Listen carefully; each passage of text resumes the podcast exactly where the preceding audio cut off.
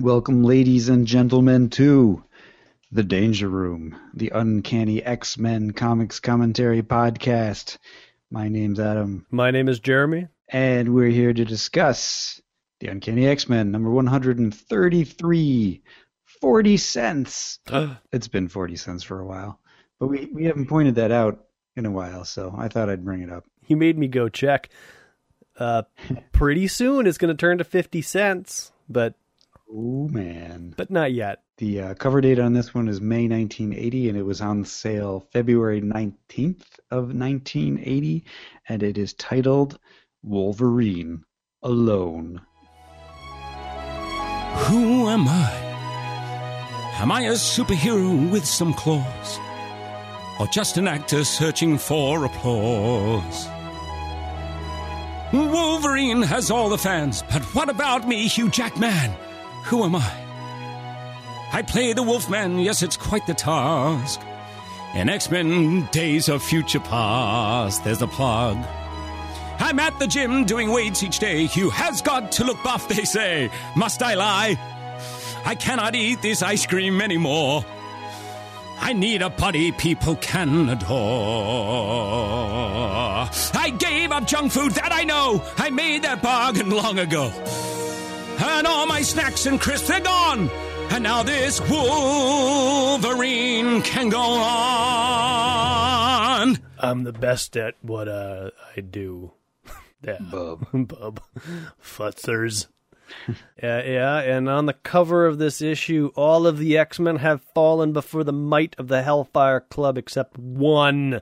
Wolverine lashes out. And uh, And he is indeed lashing out. He is he's he's violently slashing several Hellfire minions. I think there's six Hellfire minions and a bunch of crates. Yes. This is a uh, Byrne and Austin Incorporated cover, according to the box they deliver. Yes.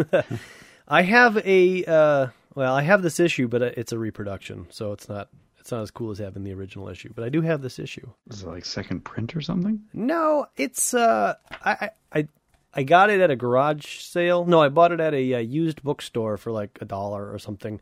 And I was like, "Oh my god, it's X Men 133 for a buck!" So I bought it and I brought it home, and I was like, "Oh!" And I, you know, I opened it up and it said something. It had a copyright date of 2009 or something like that. And I think what it was is, you know how sometimes they'll sell action figures and they'll bundle it with a comic book. Oh. I think this was probably came with a Wolverine figure. Or a Hellfire minion. oh man, if there was a Hellfire minion with a comic book, I'm really disappointed I didn't buy it. uh, it's a pretty good cover, I'll be honest. It's, it's, it's a good cover. I like it. Yeah, it's one of the better John Byrne covers thus far. So, open up the book. It's uh, Chris Claremont and John Byrne writing, co-plotting, and penciling. Uh, Terry Austin inking. Tom Orzechowski lettering. Glynis Wein coloring. Jim Salicrup editing, and Jim Shooter editing in chiefing. Oops. Deed. You Uh, okay? yeah, I just kind of slapped the microphone a little bit. Take that. Uh, yeah, so we'll just jump right into it. Um, last we saw Wolverine was in that uh, classic pose of his, kind of getting ready to mess things up in the water. Uh, but now he is kind of uh, pushing himself against a couple of ceiling joists, kind of Batman style, if you ask me. He is hiding up in the rafters. Well, there are no rafters, but he's hiding up in the ceiling. Yeah, he's kind of pushing against the two wood beams there to to keep him up there. As- Ninja style. He's directly above a couple of Hellfire minions, one of which is moving a large box that says Wolverine alone. This is yeah. This is definitely this is either Batman or it, it also could be uh, Snake Eyes. I feel like it's Snake Eyes. You think it's more Snake Eyes than Batman? You're probably right, actually. I don't know. I, I, I honestly have never seen Batman do this. I mean, I'm not I'm not denying that he he has. I'm sure you have a sense of memory from somewhere, but No, this does not ring a bell for Batman for me. There's like 2,000 Batman issues out in existence. One of those issues had Batman doing this. I guarantee it. Yes, you're probably right. So, anyways, they're looking around. Uh, one of the Hellfire minions is like, I don't know what the point of this. That mutie's probably dead. We saw him all go in the storm sewer, right? If the fall didn't kill him, the water had to, because because Wolverine he dies in water. Yeah. Although that is one of the ways you can kill Wolverine to this day is by drowning him. Yeah, but they didn't know that then. No, they didn't. but he's like the Wicked Witch of the West. Oh, what a world! What a world! I'm melt. I'm melting you futzers. I'm melting you futzers. You and your little dog. And so they continue their conversation about, like, well, even if he did survive, who cares? The rest of the X Men are upstairs. How much can one silly, stupid little mutant do? Huh? I ask you. And that's when some water, he notices some water dripping from the ceiling into his palm. And he looks up and he's like, Murray, all of you, the ceiling! It's attacking us with water! Nope, it's Wolverine who says, surprise, and he comes flying down out of the rafters with his claws extended. One of the minions yells out, Angelo, he's coming for you! This is another classic Wolverine pose. Which one? This uh, this third panel here, Wolverine coming down from the ceiling. Sure. Yep. And the fourth panel, I mean, he's kind of obstructed by the goon that he's killing, but that's also like a typical Wolverine slashing panel there. I like how he shouts, "Surprise!" So he does, in fact, well, I guess they don't say it here, but I think he kills this Hellfire minion, this next one. And then he slashes the next one's gun, and he thinks to himself, "Way to go!" Uh, he's been in better rough houses. The odds here are only three to one. Whoop, make that two to one, but I ain't complaining. So it looks like he gutted another Hellfire mutant. And that's when he gets blasted in the stomach by a machine gun. Butta butta butta butta. Yeah, that's kind of a rookie Wolverine mistake. It feels like he shouldn't be making that, but whatever. He gets shot in the stomach. He goes down for the count. And the minions are kind of smart about it. They they know that you know they, they they know they hit him, but they they don't want to take any chances. So they kind of slowly approach him. One of them approaches, while the other one is covers him. Mm-hmm. And uh, hey, hey, you know what, buddy? I think the little runt is dead. I, I like this one though, because he, as he's thinking about it, as he's approaching Wolverine, he's at least like, "Oh, blast! I'll have to shift some of these crates to get a clear shot. That brings me a lot closer to Wolverine than I had in mind." So rather than just like nothing to worry here, he's dead. I'll just kick him a little bit. He's he's actually, well, this is kind of a serious situation. In the background of this panel, there's a little bit of blood, which is you don't. It's not really showcased so much. And he did just get stump, uh, shot in the stomach, so you'd think that there'd be a lot more blood. I don't know how like uh, bloodthirsty these Hellfire guys are, but if I was a bloodthirsty Hellfire guy, I would have just keep shooting him in the head. Yeah, no kidding. Just walk up and shoot him right in the head and be like, "Look, we're done." Although I think the Hellfire, the inner club of the Hellfire Club, wants to take all of the mutants alive. I don't think that they've said that so far, but I think that's probably a reason they're not killing Wolverine. Well, Wolverine, as it turns out, is still in fact alive, and he leaps up. Your mistake, Bug. The little runt lives, which is more what I can say for you. So I guess he kills that guy too. Yeah, he's he's on a murderous rampage. Uh, he's about he's a he's just kind of threatening the other guy. He does kind of a um oh uh, a Clint Eastwood, Eastwood. totally like you got to ask yourself, bub.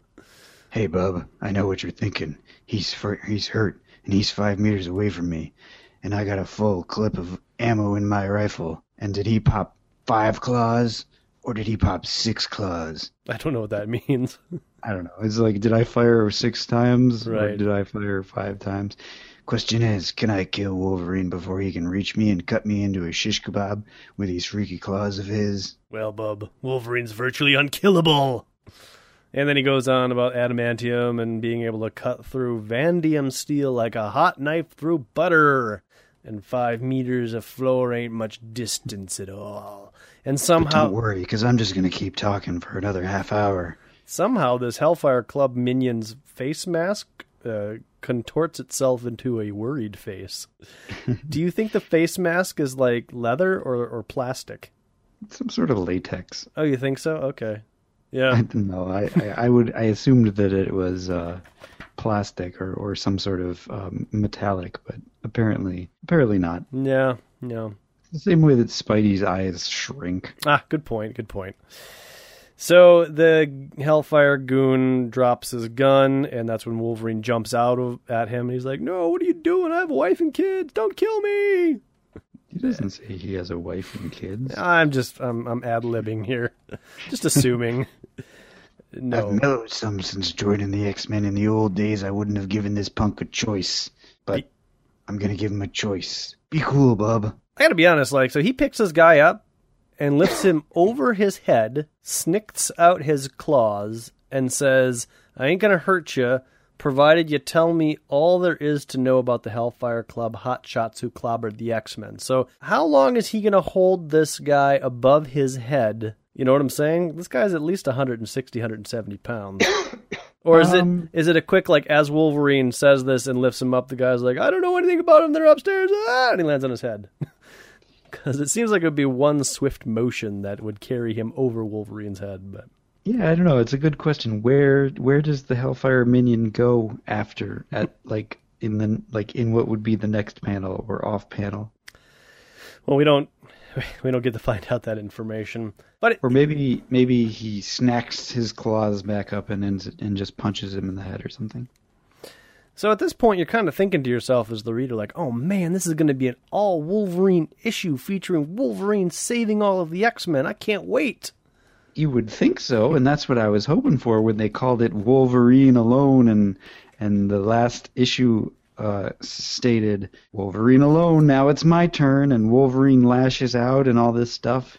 And you're like, But, man, this uh, is this is a precursor to the whole Wolverine miniseries and his own series. Like, this is going to be awesome. This is where he's going to finally be defined as like who he is. But but then our scene shifts to the Hellfire Club and Nightcrawler, Cyclops, Storm, and uh, Colossus, who are chained up. Cyclops has a ruby quartz mask covering his entire face. Last issue, I think it looked like uh, Ruby Quartz silly putty that covered his face. So it's either that or they've replaced it now with a nice form-fitting helmet. It's it One of the two. exposes his ears. It does. He can't breathe through his nose or his mouth, but he can hear everything.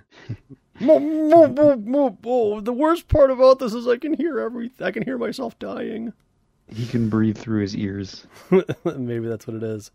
It's his second mutant power. So we get a reintroduction to everybody. There's Shaw and Pierce and Leland and Wyngarde and the Black Queen, Jean Grey. So that's who those guys are again. Shaw thinks to himself about how Wyngarde is clearly vying for his position as the leader of the inner circle, but he's going to be in for a big surprise. Wyngarde thinks to himself, uh, I suspect that Shaw suspects me.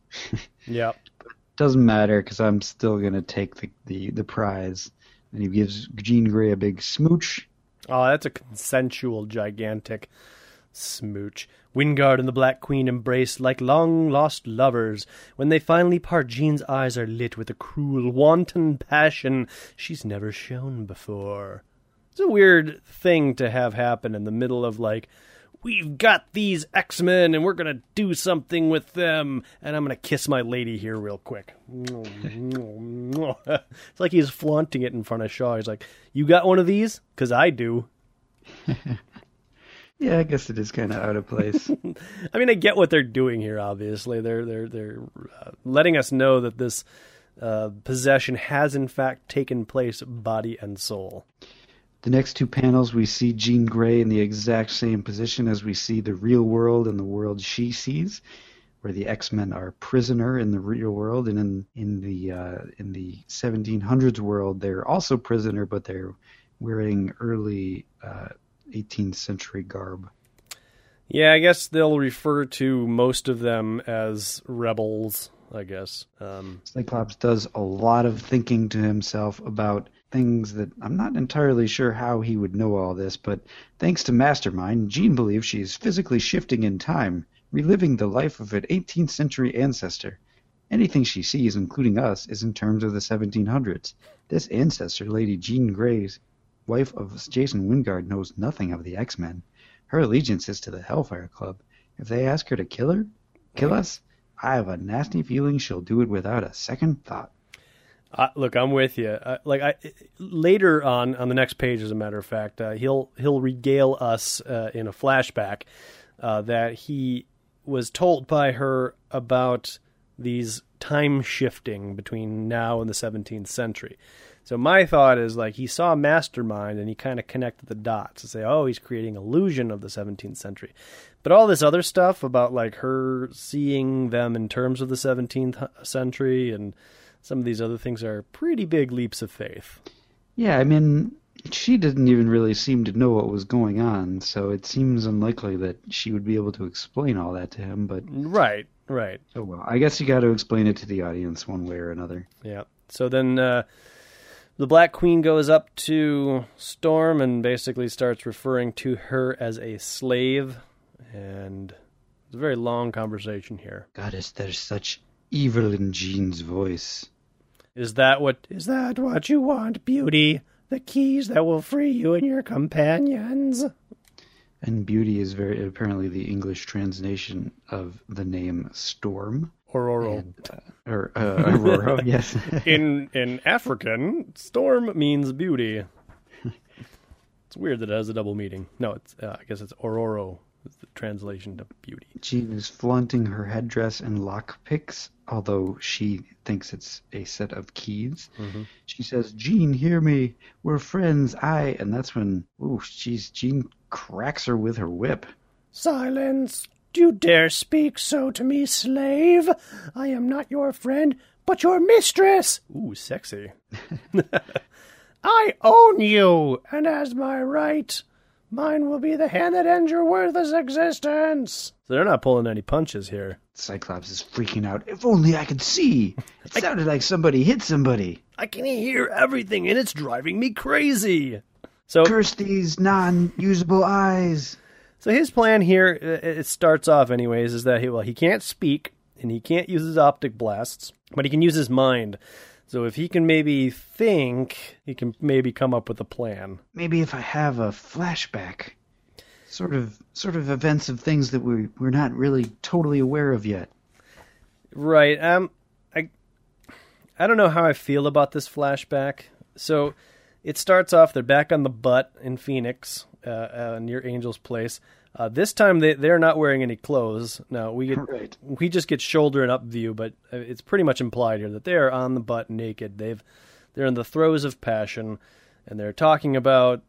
I just wanted to see your face, and I can't believe you're holding back your optic blasts. And that's when Jean does something that I wish she would have done last issue to set all this up, but instead it feels like as they wrote the story, they're like, hmm, we need a plot device. Okay, I got an idea. So that's when Jean says, Scott, I'd like to permanently establish a psychic rapport between us.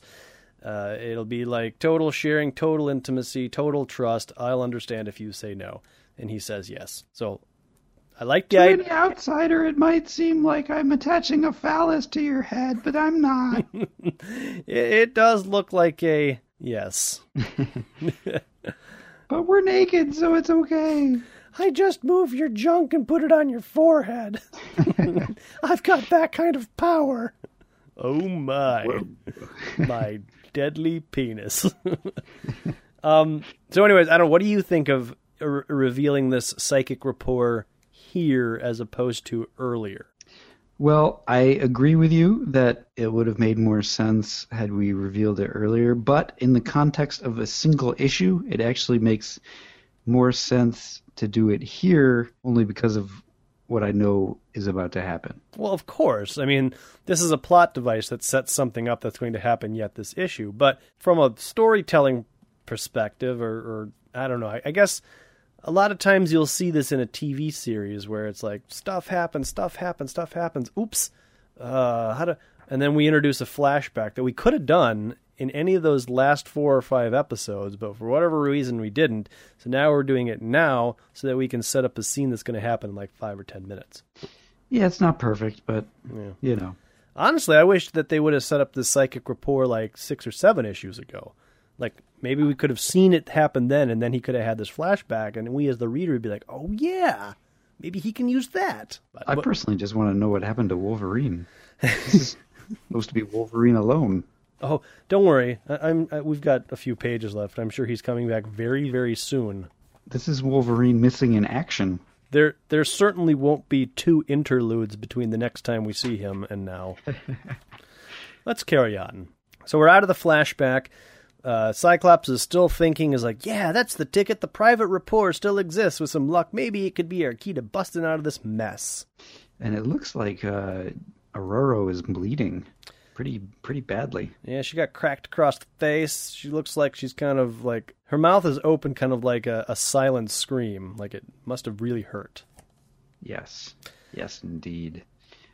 Nightcrawler thinks to himself, Jean, my dear friend, whoever is responsible for transforming you into the Black Queen will pay whatever it costs, however long it takes. This Nightcrawler swears. What's he going to do about it? I will teleport all over him. Oh, I'm so angry at you. Herr Shaw, pardon my asking, but why are we X-Men still alive? There's simply no profit in killing you, Herr Wagner. Do you know my Which name? is interesting. Um, I, this is where we get the first sense of uh, using the genetic engineering of mutants to make a profit. This, I never, yep. I never like realized that this idea was this old. Oh, okay. Because this is an idea that will be used Oh, yeah. constantly throughout the history of the X-Men. Well, and it evolves quite a bit as they go on, but Yeah. This is the motivation of the inner circle of the Hellfire Club, at least at this point. They want to capture the genetic code of mutants, so they've used the X Men to do that. Uh, apparently, they're not using themselves because they're going to keep them caged Right. up like laboratory animals and run tests and stuff. I was going to say the same thing. Why don't they just draw blood supplies from themselves? Because I have to imagine that whatever, like, it's probably involves like anal probing and some other embarrassing things. And like, oh, well, we're the inner circle of the Hellfire Club. We can't be uh, part of these tests. Let's get the X Men. That's that's the only thing I can assume. Otherwise, you'd just be like, all right, we're all mutants. Let's find our genetics and sell them. Why did they? uh, There's so many mutants in the world. They could steal the Morlocks. Well, No but the. Morlocks don't exist yet. No. At this point in the Marvel universe, there are very few mutants that we know of. I. Speaking of other mutants, we cut to Muir Isle where Sean Cassidy, one former Banshee, is going for a jog. Yeah, that he is. There's some thinking there, some comparisons between Muir Island and Moira MacTaggert and how beautiful and remote and island like they both are. Oh, un- unyielding. Uh, yeah. So Sean does his running. He goes up to the lab. Moira, darling, feel feel up to a jog around the island? I just went around three times. I might I might uh I might be able to do a fourth. Uh, ugh. Ugh. Dreadful thought. Want to fool about then? That's Oh. the only other thing we do. We, we run and we fool around. the spirit is willing, my love, but the flesh is beat. So she wants it, but she's way too tired to give it up. Good for her. She's just finished processing the data scans Professor Xavier made of Jean in New York. And uh, it turns out that the reason that Jean lost bits of her power previously, or like back when she was fighting Magneto, or after that, it turns out that she was protecting herself from herself. Her mind engaged a series of psychic circuit breakers that cut her power back to a level she can handle. But lately, someone or something has been releasing those breakers. There are almost none left.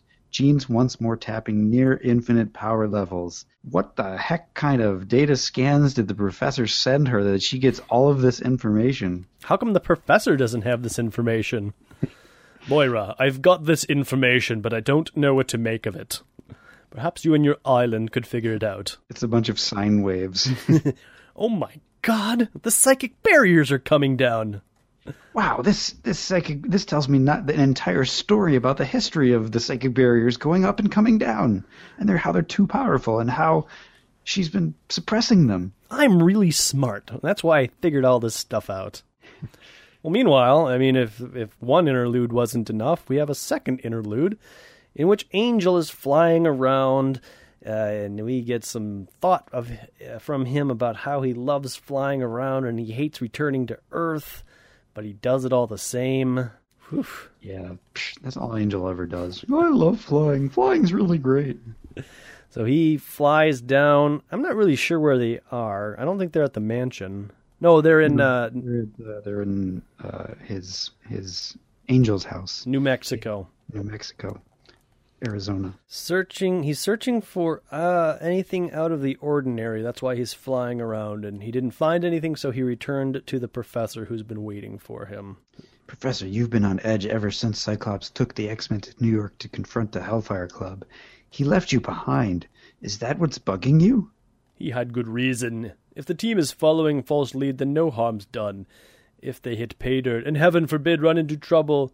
Oh wait, that's that's Angel. No, that's that's uh, that's the professor. Oh, is it? You will be safe, free to carry on the fight. So the the the fate of the X Men is in the Angel's hands. That's great. Or or maybe it is Angel. I don't know. These these both of these word balloons are pointing at the professor though. It seems like Angel would be saying that to the professor, like, "Hey, if the X Men dies, you can go find a third team." just keep, Right. just keep finding those X Men and sending them to their graves. That seems to be what you're good at, old man. I should be with the X Men Angel, monitoring their progress, aiding them in battle as I did with the original X Men. I feel so helpless. I cannot establish my mental rapport with the team. I won't know what's happening to them until it's too late. I've trained Cyclops to take my place as the leader, but when that day finally came, I found I resented it. And him. The resent- resentment caused me to make some terrible mistakes, Angel. I fear innocent people will suffer because of them. Ooh, ominous words, whose meaning will soon become apparent. But first, it's time to return to the Hellfire Club, where we find that Institute's anniversary party, attended by some of the wealthiest, most influential people in America, if not the world, still going strong. That's curious. I don't actually know what his words mean, but I guess I guess we will find out soon. We'll have to try to remember that. I, I, hmm. Okay. Well, anyways, We we get a first uh, call out to Senator Kelly, who is at the Hellfire Club party, not a member of the club, but uh, invited by Mr. Shaw. I don't think we actually get to see him this issue, but we, he gets a we don't see him now, but we we hear about him. Kelly, the presidential candidate? I didn't know he was a member. Yep, he's presidential candidate Senator Kelly. And uh, after they walk away, the uh, Wolverine comes out and uh, of the what are these things called? The dumbwaiter. He's in a dumbwaiter. Yep. There's a time for scrapping and a time for being sneaky. Either way, Wolverine's the best there is. Is that the first Wolverine's the best there is? I, I think it might be. Not quite the the best there is at what he does, and what he does isn't very nice, but we're getting there. We're getting there. Yep. Word by word. Next time we'll see it. Wolverine's the best there is at. And then it'll be Wolverine's the best there is at what? Yeah, it'll keep going. So he questioned that goon that we talked about a little bit ago, but he didn't really help so much. So I guess Wolverine's been following Nightcrawler's scent, and now he's picking up um, the rest of the X Men as well. Nightcrawler is stinky. apparently. So across, I guess Wolverine has to cross a main ballroom or dance floor in order to get to where the X Men are, but it's filled with patrons, and so Wolverine's kind of like trying to figure out how he's going to do this without making a fuss.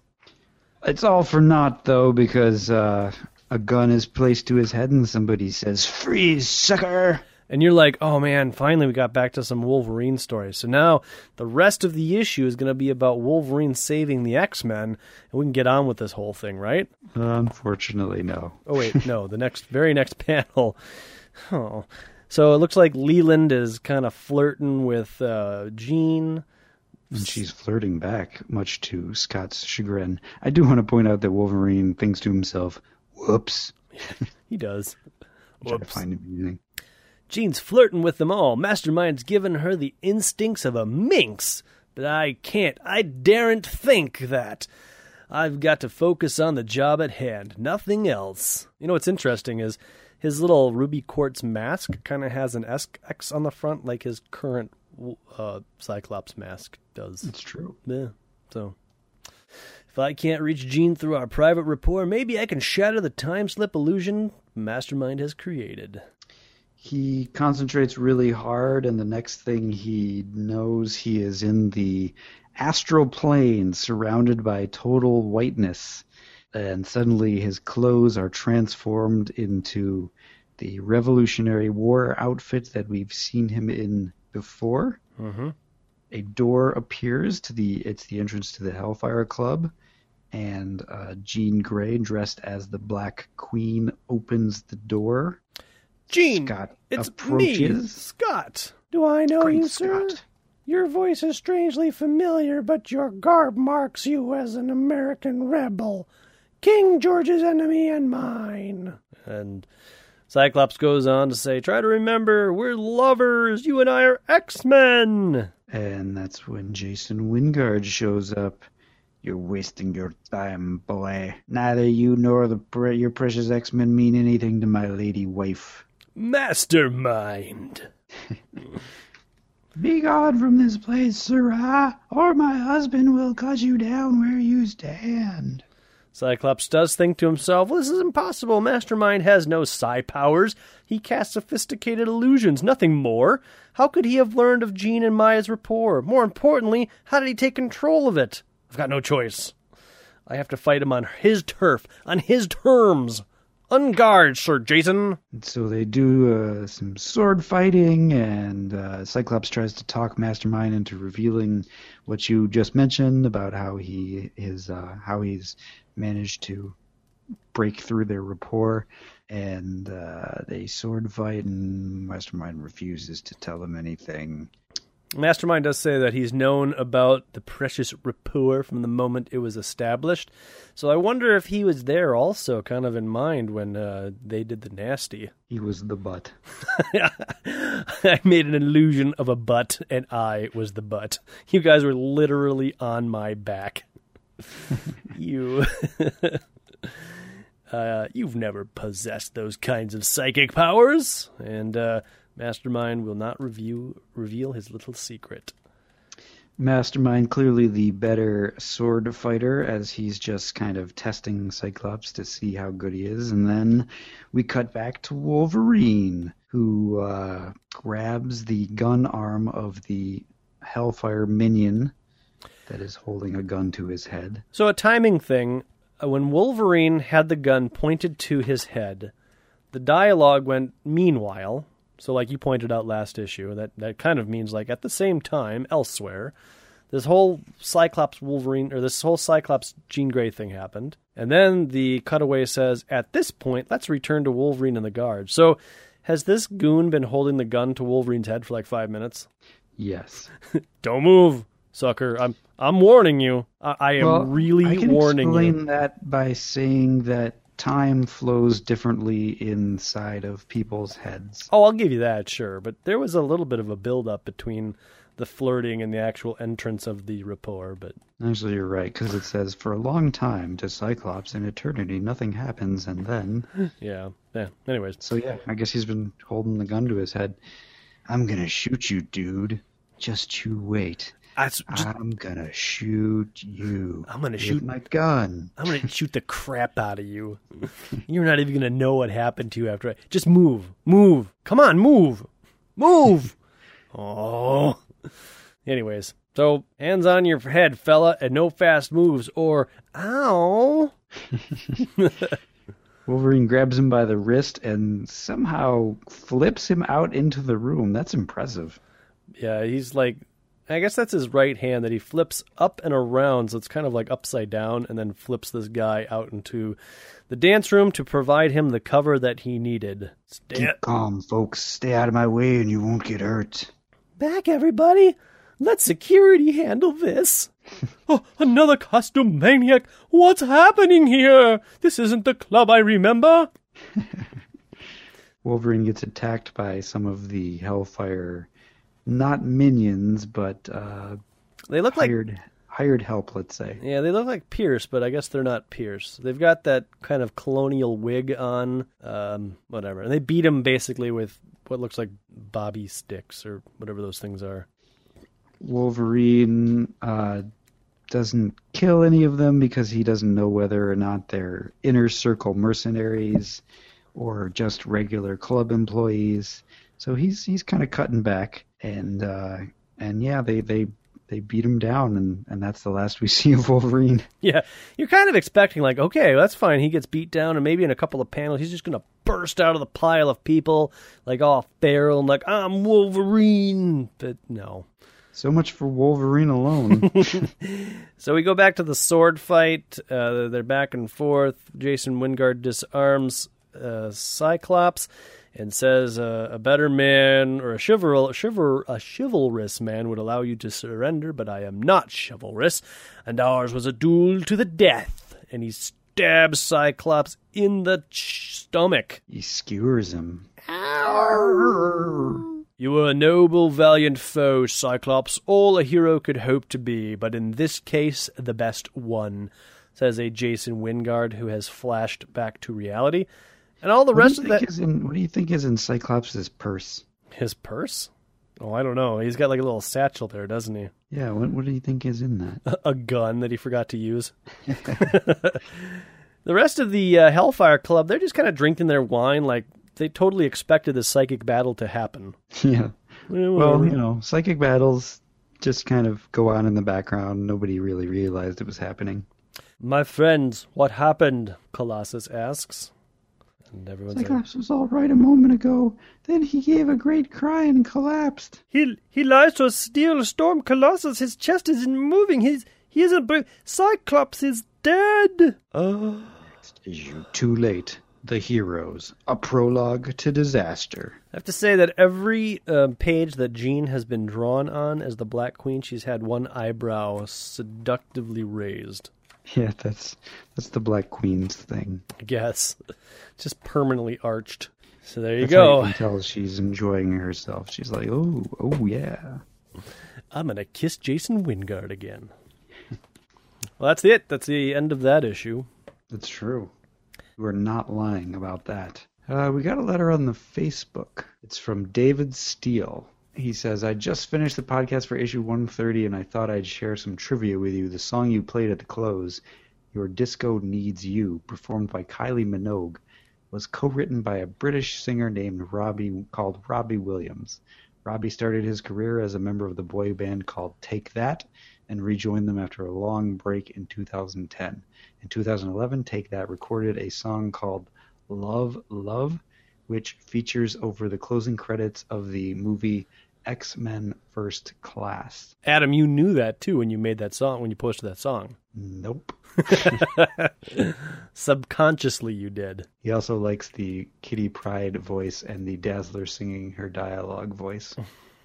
I think I actually ended up choosing a Kylie Minogue song uh, because I was kind of Googling around and there were all these images of how Kylie Minogue would be the perfect person to cast as Dazzler.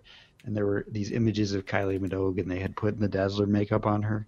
Yeah, And she, she did look like a pretty good Dazzler, I have to admit. wasn't she in a Doctor Who special? Yes, she was uh, in the Titanic one. Yeah, yeah. forgot about that. She'd probably make a good. She's been around forever, though. I mean, not not not that I shouldn't even say that that way. She has been around for a long time, Yeah. and she still looks very good. She's the UK Madonna, maybe. I don't know. Oh, I think she's prettier than today's Madonna. But yes, Yeah. yes. yeah. Anyways, For sure. for show. All right. Well, if you would like to reach us, uh, do so. We're at uh, www.red or xmenpodcast.com, or you can go to facebook.com forward slash Danger Room Podcast. You could follow us at Danger Room Go, or you can email us at dangerroom at redcatproductions.com. Go out to iTunes, click on the podcast thing, type in Danger Room. We'll come right up there. You can subscribe. You can leave us a five star review with a comment. Um, yeah, that's pretty much all the places you can go, right? Yeah, we haven't gotten any reviews in a while. It's been a while, but uh, slowly but surely the uh, Facebook. I don't know what you want to call it. Uh, group has been growing, so that's nice and encouraging to see. Indeed. So let's just jump right into classic X Men number thirty nine. Uh, on sale July 25th of 1989, uh, cover date of November 1989, and uh, this one's titled Briggs Revenge. The cover is I like the cover. Cover's not bad here. It's a Steve Lightle cover. Yeah, it's it's it's a good Wolverine. It's Wolverine kind of recoiling backwards as he's swinging his claws at a Hellfire goon who is shooting him, while another two Hellfire goons kind of cower in the distance. The minions do look kind of silly in this. Yeah, the expression of the guy who's got the claws extended out at him is kind of I don't know Disney comical. oh yikes! Oh my gosh! Uh, yeah. So Briggs' Revenge is written by Ann Nocenti and some nobody who'll never go anywhere, penciled by Jim Lee. Never heard of that guy before. yeah, seriously. Inked by Joe uh, Rubinstein, lettered by Jim Novak, and colored by Greg Wright. And the inside, well, front piece, as they call it, is Nightcrawler kind of jumping around in the moonlight. I wonder why they chose Nightcrawler for this. I have no idea. I guess Steve Lightle just felt like drawing Nightcrawler. Yeah. Good on him. So this is a this is a storm story essentially. Storm is flying around New York. She loves it. She can't resist flying. Flying's awesome. Just like Angel. And she gets done flying. She knows that she should probably be taking a bus or something because she's supposed to be protecting her uh, private or her whatever her secret identity, but she don't care. So she lands in a uh, alleyway, and a guy who immediately I thought was Gambit was like, "Ooh, she can fly." I don't know if you. This looks almost exactly like uh, a Jim Lee drawing of Gambit early on. He's a little less. Uh, he's a little more unkempt than Gambit. This, yeah, but I mean, so this could be like a poorly inked Jim Lee Gambit. Mm. The lips are all wrong. Yeah, yeah, the li- lips are thicker. You're right, but but that's what I immediately thought. I was like, oh, weird. It's going to be kind of like a Gambit precursor, but it's not. I can definitely see where you're going. Yeah, there's a panel that looks exactly like this in in, in an X Men comic that Jim Lee. The drew. eyeballs are the same Yeah.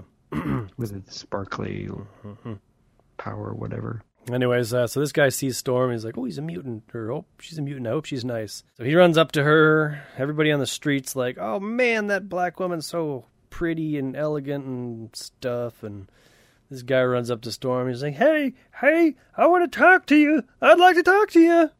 I think it's actually Rob Liefeld. What? You think this guy is Rob Liefeld? Yes, I think Jim Lee drew this to look like Rob Liefeld. It could be. He's not wearing jeans though, is he?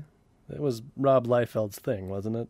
Oh, it's hard to tell. Yeah. Anyways, uh, he's trying to politely introduce himself, but Storm is not giving him the time of day, and he. Oh, how annoying. Go away. Who does he think he is? Allow me to introduce myself. I'm Billy Briggs, and I'd like to meet you. Hey, hey, where'd you go? Hey, not not so fast, lady. I was talking to you, introducing myself, and you just walked off. A little over dramatic, this Billy Briggs. Why? Oof! And some guy comes and punches him in the gut.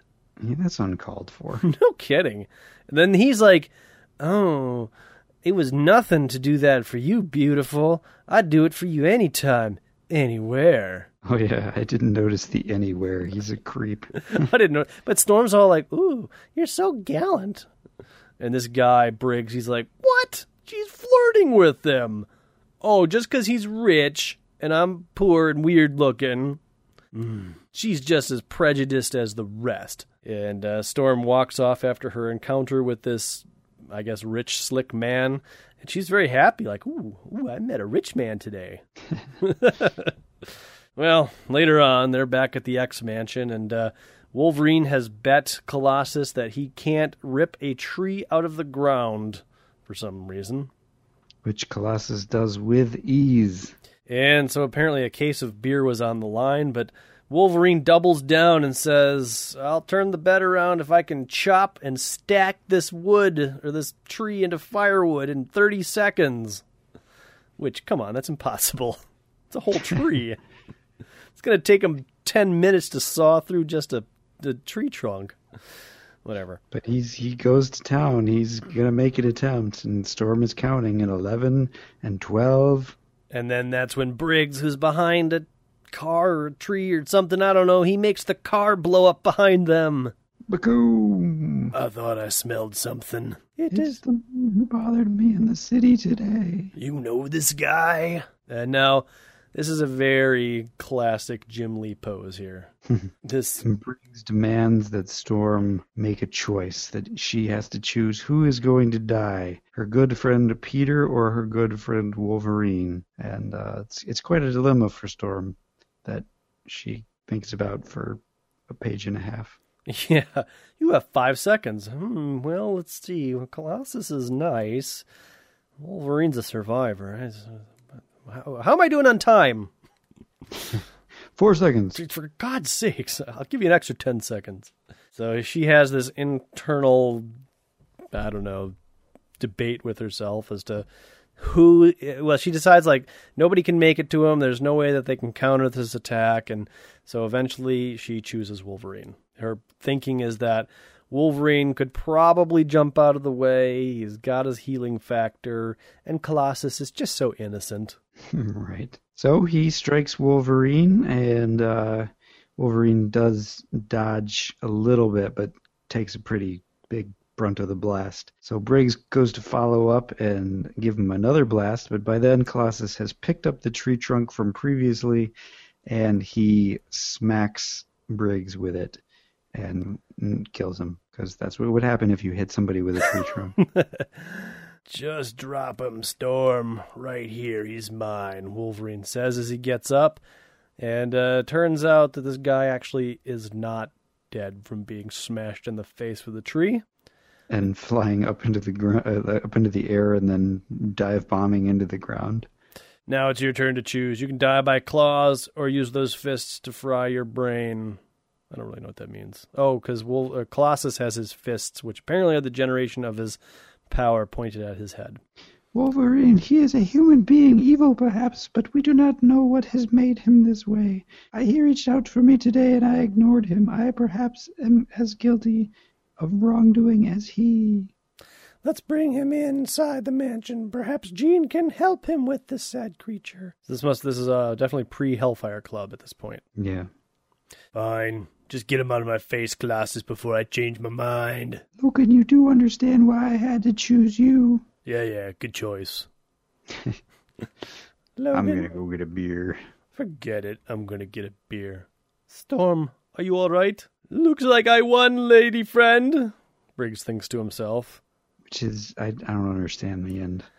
I, how, did he, how did he win?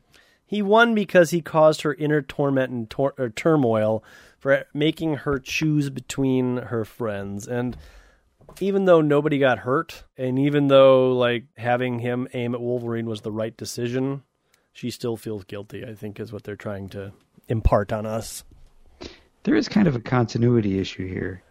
Yeah, what's that? If this story does take place prior to the Phoenix Saga, which it has to, how does Storm know Wolverine's name is Logan? What? I don't think he's revealed his name to anybody yet. You don't think so? No, he revealed it to Mariko. But huh. That's it. I think. Well, yeah, yeah, that's a good point. This could be one of those things where it's like all off panel. Like once it's been revealed to us, the reader, it's just assumed that he's revealed it to everybody else. But that's also not necessarily true. Yeah, I don't know. I think there's going to be a scene coming up at some point where he does tell everybody, "Oh, by the way, my name's Logan." What? Deal with it. Deal with it. I'm the best at uh, what I do. I'm the best Logan there is. and that Logan's not very nice.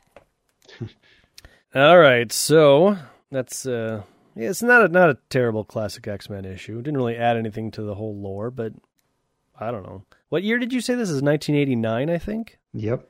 I think Jim Lee would have been probably getting close to starting his run on X Men at this point. Who was the inker? Was it uh, Scott Williams?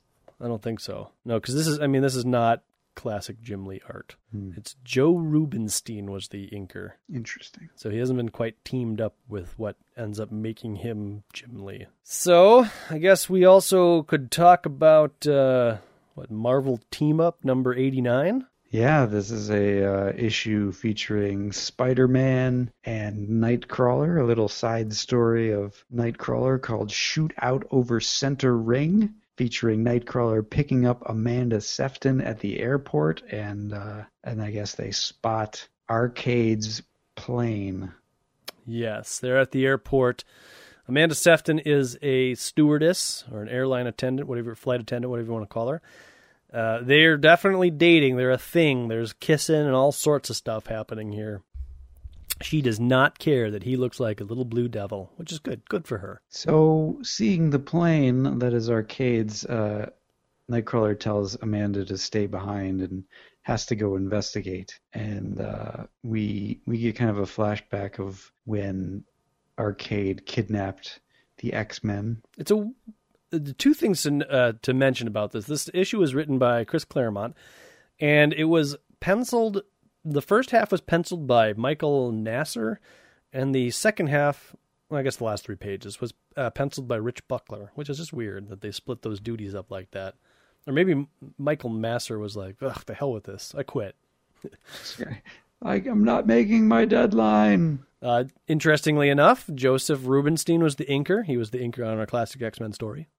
Anyways, um, the flashback scenes are terrible. Like, there's a lot of text in them and just really, really poorly drawn pictures that you couldn't even tell what they are.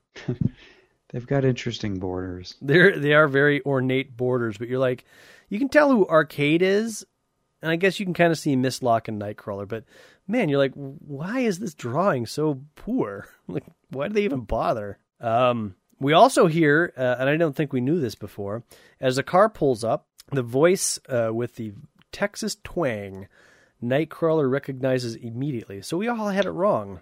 That's right. I did notice that. So now we we have to alternate our uh, our arcade now. It turns his heart to ice. Uh, we got nothing to nothing more to say, Pally. we'll start there. and this guy, I guess the guy that's with him was the guy that hired him to kill Spider-Man. Right. And uh, it's a lot of panels here. Uh, Nightcrawler manages to escape back to the limousine, but not before Arcade smells brimstone. What is that smell? Brimstone? Well, I'll be. Only one body in the world makes a stink like that. You know, I don't know. It's got to be a little creepier than that. You know, all of uh, all of a sudden, this night's starting to look up. Maybe. You think it has to be know. creepy? It can't be like used car salesman. He doesn't look. He looks creepy. Well, I'll be. Only one body in the world makes a stink like that. You know, No, he's too. He's too. He's too. Uh, he can't be that slow. all of a sudden this night's starting to look up. No, you don't think so? No. Hmm. All right. well, Amos Jardine, he's he's yeah, he's he's given Miss Locke the business now, but Miss Locke, she don't take it. She just flips him over her. She kicks his ass. Totally. We get to see Miss Locke in action for the first time, and she really does kick some serious butt. So Nightcrawler pushes Amanda Sefton into the trunk of this car, and he gets in with her, and they drive across town. Nightcrawler and Amanda in the trunk. Nightcrawler's like, Oh, you don't know how long I've been trying to get you into a position like this. I'll bet. Watch the hands and tail, bub. And then she pops her claws. Snick it. and then we get a little bit of backstory. Kurt, why do you sound bitter every time you mention Jardine's name? It turns out that Jardine is the man who bought Nightcrawler's circus. And uh, formerly, Nightcrawler used to be a trapeze artist, but once Jardine bought it, he made him a part of the freak show. And that's when Nightcrawler ran away from the circus, which brings us into the events of uh, Giant, Giant Size X Men number one. Two days later, I joined the X Men. Oh, listen, we're stopping. Ooh, underground parking. I wonder where we are. we don't have this in Germany. And apparently, Amos Jardine uh, publicly challenged Spider Man in the Daily Bugle to come to his circus. Mm-hmm. Nightcrawler overhears all of this, and he's like, "Well, I look enough like Spider-Man, like that I'm going to jump up there and be Spider-Man." thereby drawing the attention of whoever the secret assassin that Amos Jardine has uh, hired. And, and it works. Uh, the assassin's name is Cutthroat. In the crowd, a man says, That can't be Spider Man. And I'm Peter Parker, so I should know because I'm Spider Man. Case the audience didn't know who Peter Parker was. And yeah, this. Uh, manages to change his costume into Spider Man and save the life of Nightcrawler as Cutthroat takes a shot at him. Tisfoft. That's the sound it makes.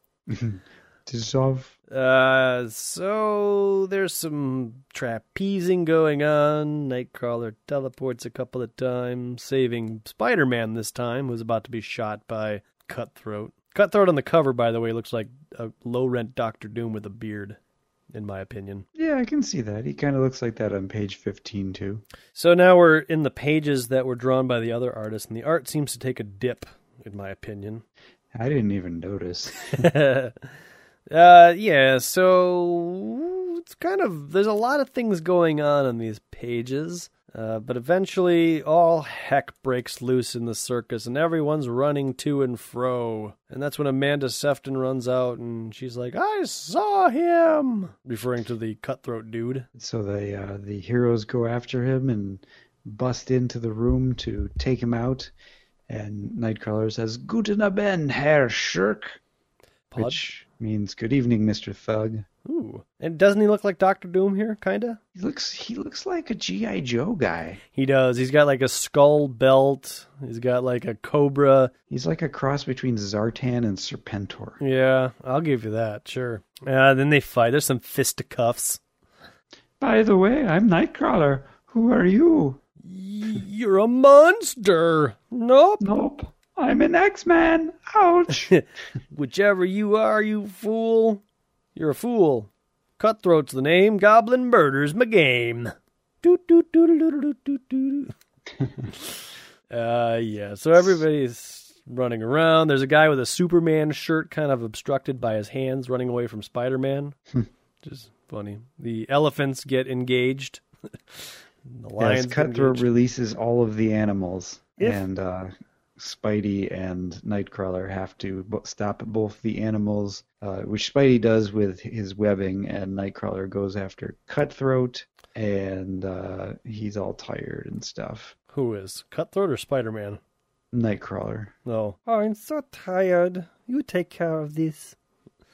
And Cutthroat comes out of nowhere and starts shooting at uh, Nightcrawler. Nightcrawler's got to do some aerobics, and that's when he gets shot by some sort of magnesium flare. It's really, it's really bright. Which blinds him. Problems, Mister. And, uh, I can't see. Cutthroat is about to kill him when Spider-Man swoops in and saves the day.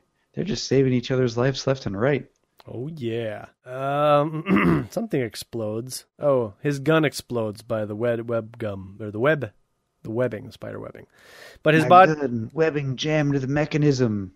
his Dang! yeah, his body armor saves him, uh, and he comes crashing to the ground. And that's when they realize that they don't know where Amanda Sefton is, and we, as the audience, see her get kidnapped by I don't know who is this Amos guy. Jardine. Is it Jardine now? Okay.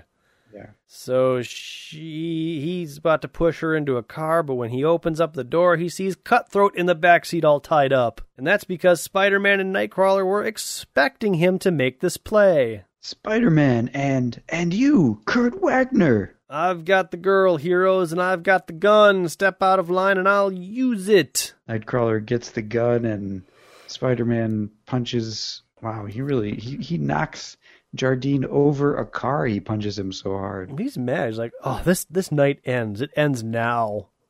All I wanted to do was go see the circus by myself."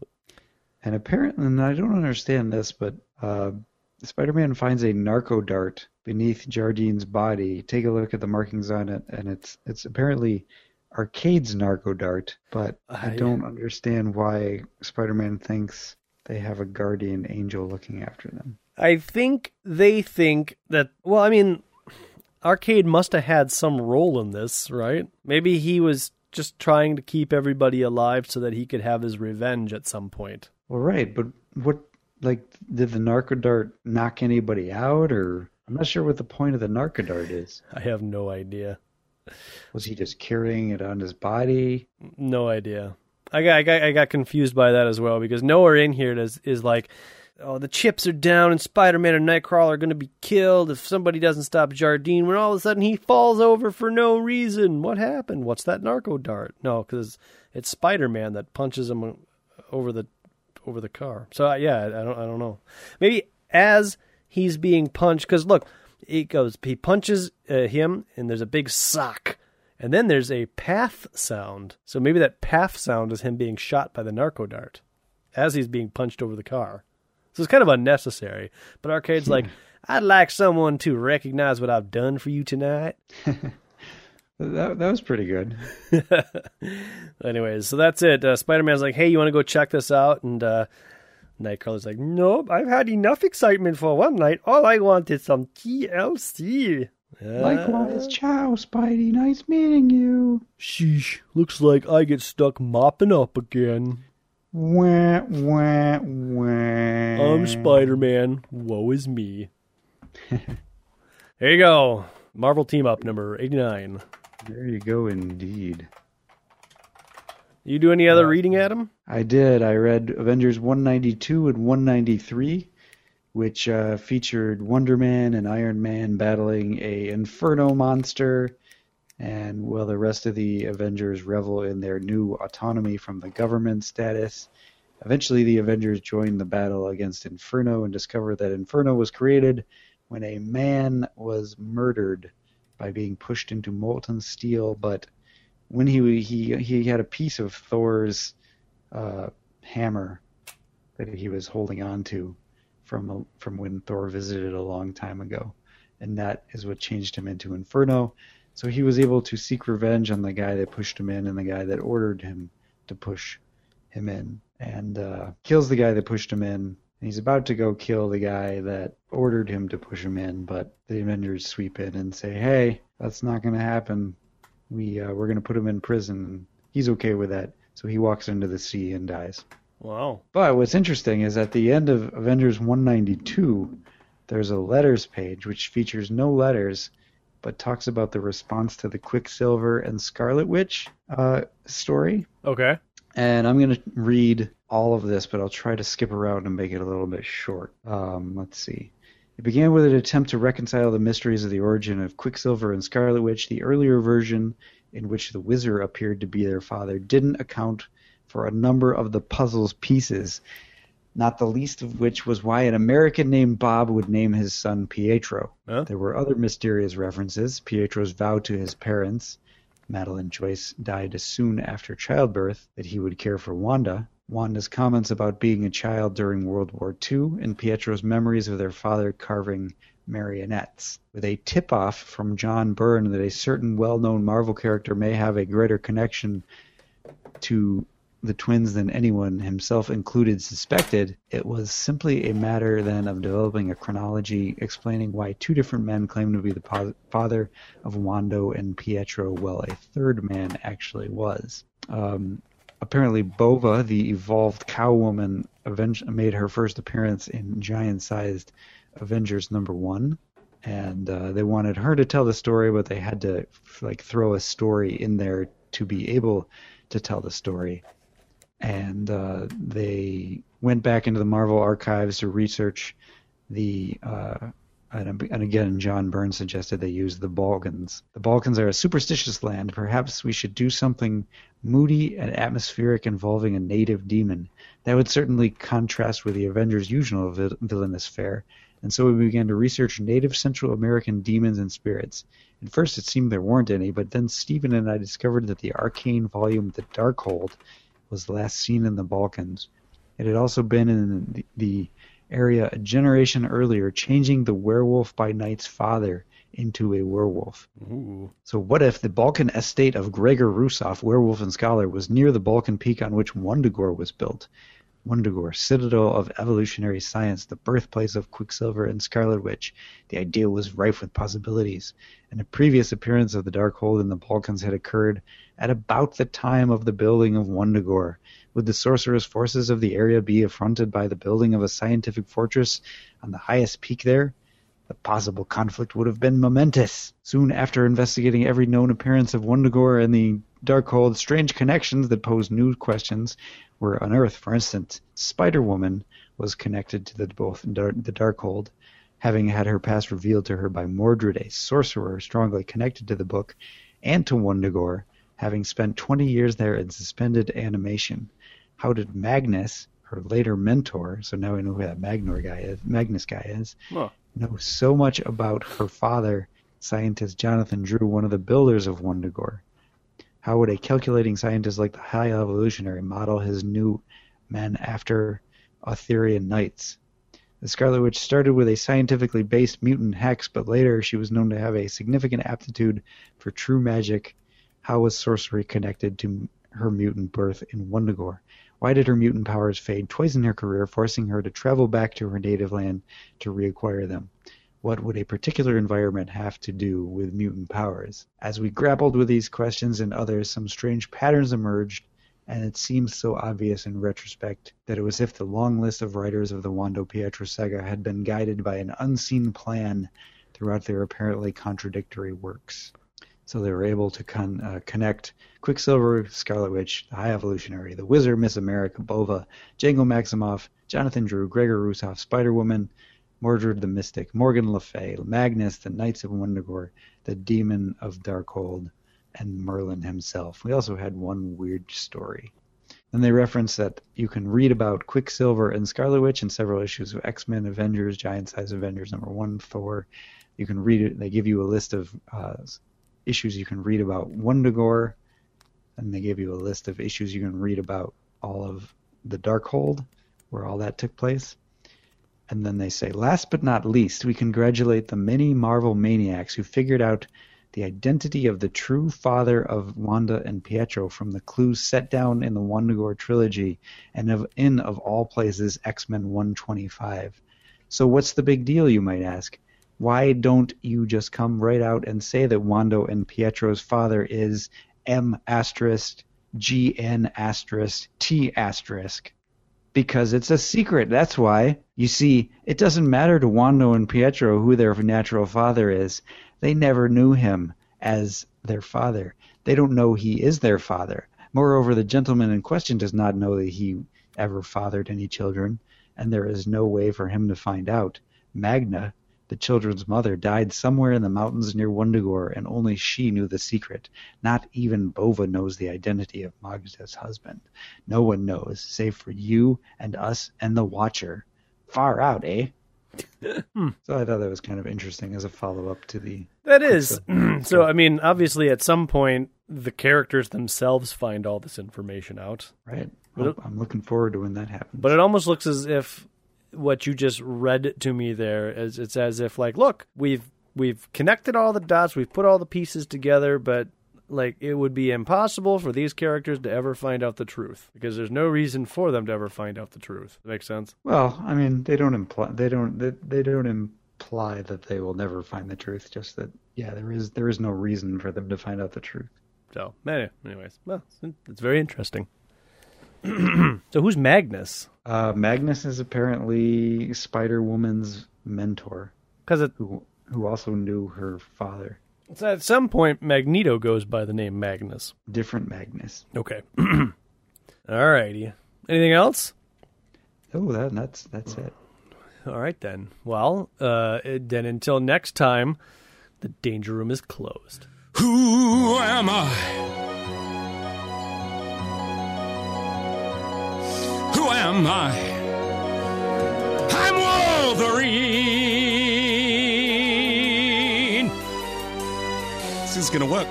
And so, my friend, you see it's true. I am an X-Man who isn't blue. Who am I? I am Wolverine. I haven't got it today. no. the end there. Too early. A round of applause. There it is.